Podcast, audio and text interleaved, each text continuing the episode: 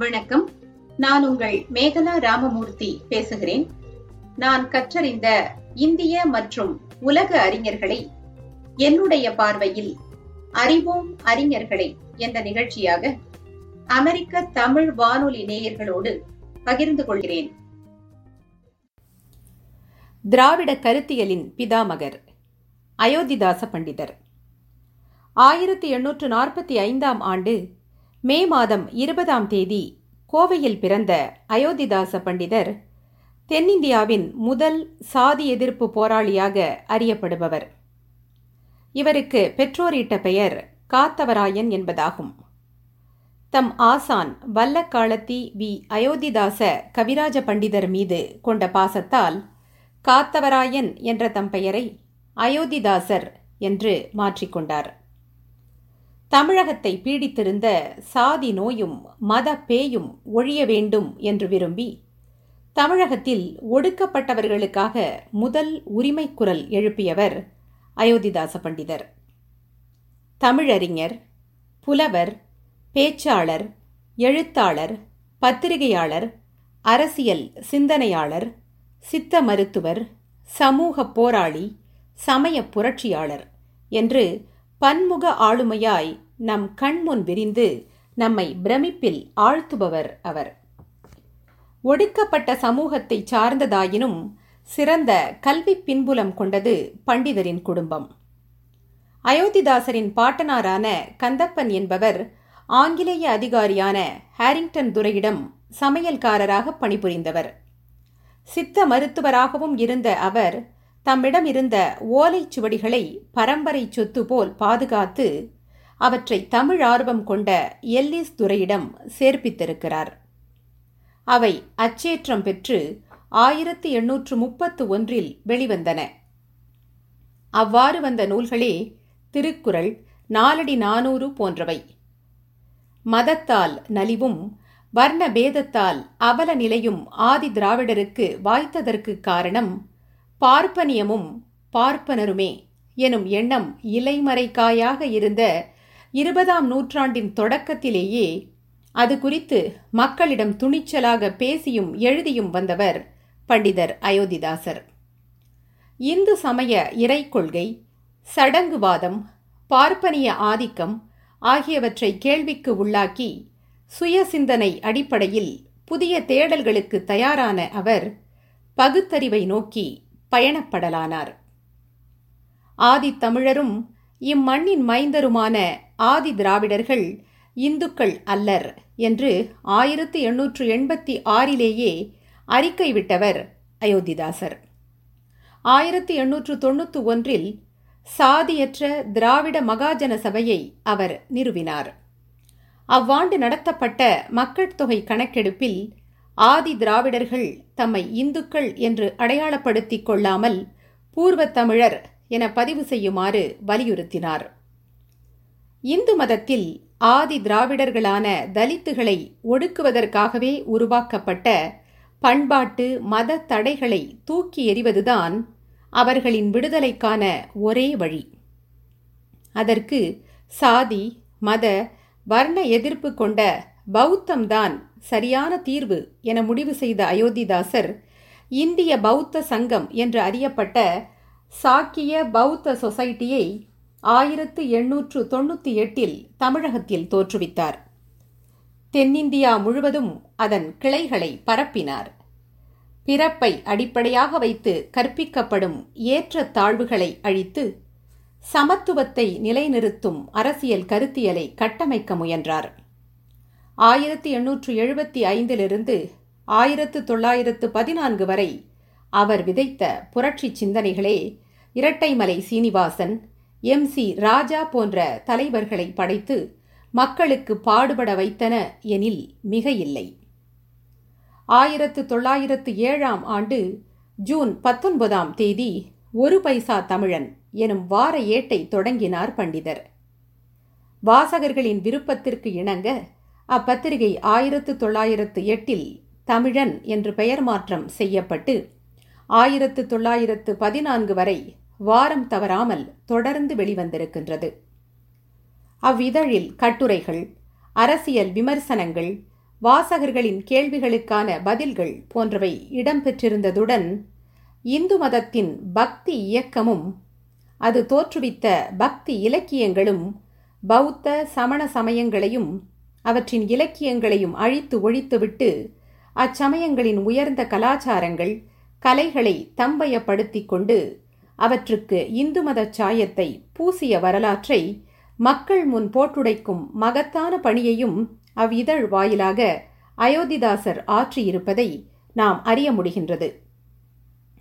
அரிய தமிழ் நூல்கள் பலவற்றை பதிப்பித்தும் வள்ளுவர் ஔவையார் போன்ற புலவர்களின் ஆக்கங்களுக்கு பௌத்த மத கோணத்தில் புத்துரை வரைந்தும் எழுச்சி உண்டாக்கினார் அயோத்திதாசர். தமிழில் அதுவரை கவனிக்கப்படாமலே இருந்த பல படைப்புகள் பண்டிதரால் கவனமும் புது விளக்கமும் பெற்றன.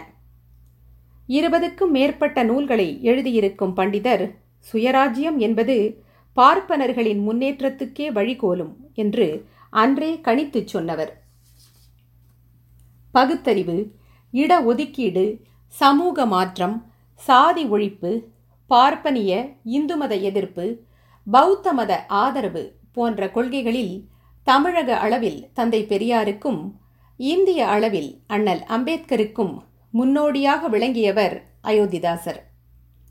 காலங்காலமாக ஒடுக்கப்பட்ட தலித்துகளை அரசியல் பேச வைத்தவர். மொழிக்காகவும் இனத்துக்காகவும் இலக்கியத்துக்காகவும் தொண்டாற்றிய மேதை அவர்.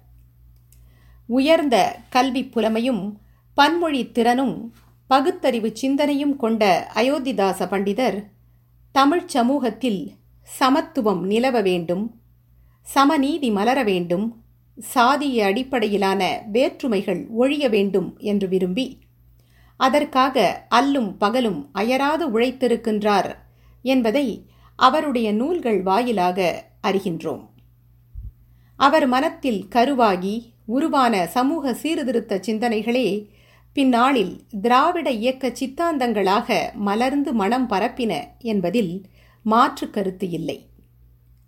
ஆதி திராவிடர்களே புத்தரின் வழிவந்த பூர்வகுடிகள் எனும் கருத்தை முன்வைத்த பண்டிதர் பஞ்சமர் என்றும் பறையர் என்றும் அவர்களை இழிவுபடுத்தி கொடுமைகளுக்கு ஆட்படுத்திய இந்துக்கள் ஆட்சி இங்கே அமையுமானால் ஒடுக்கப்பட்ட சாதியார் அவர்களுக்கு அடங்கி ஒடுங்கி உரிமைகளற்று வாழ வேண்டியவராவர் இதொப்பவே மகமதியர் கிறித்தவர் என்று யாருடைய ஆட்சி இங்கே அமைந்தாலும் பூர்வகுடிகள் பாதிக்கப்படப் போவது உறுதி.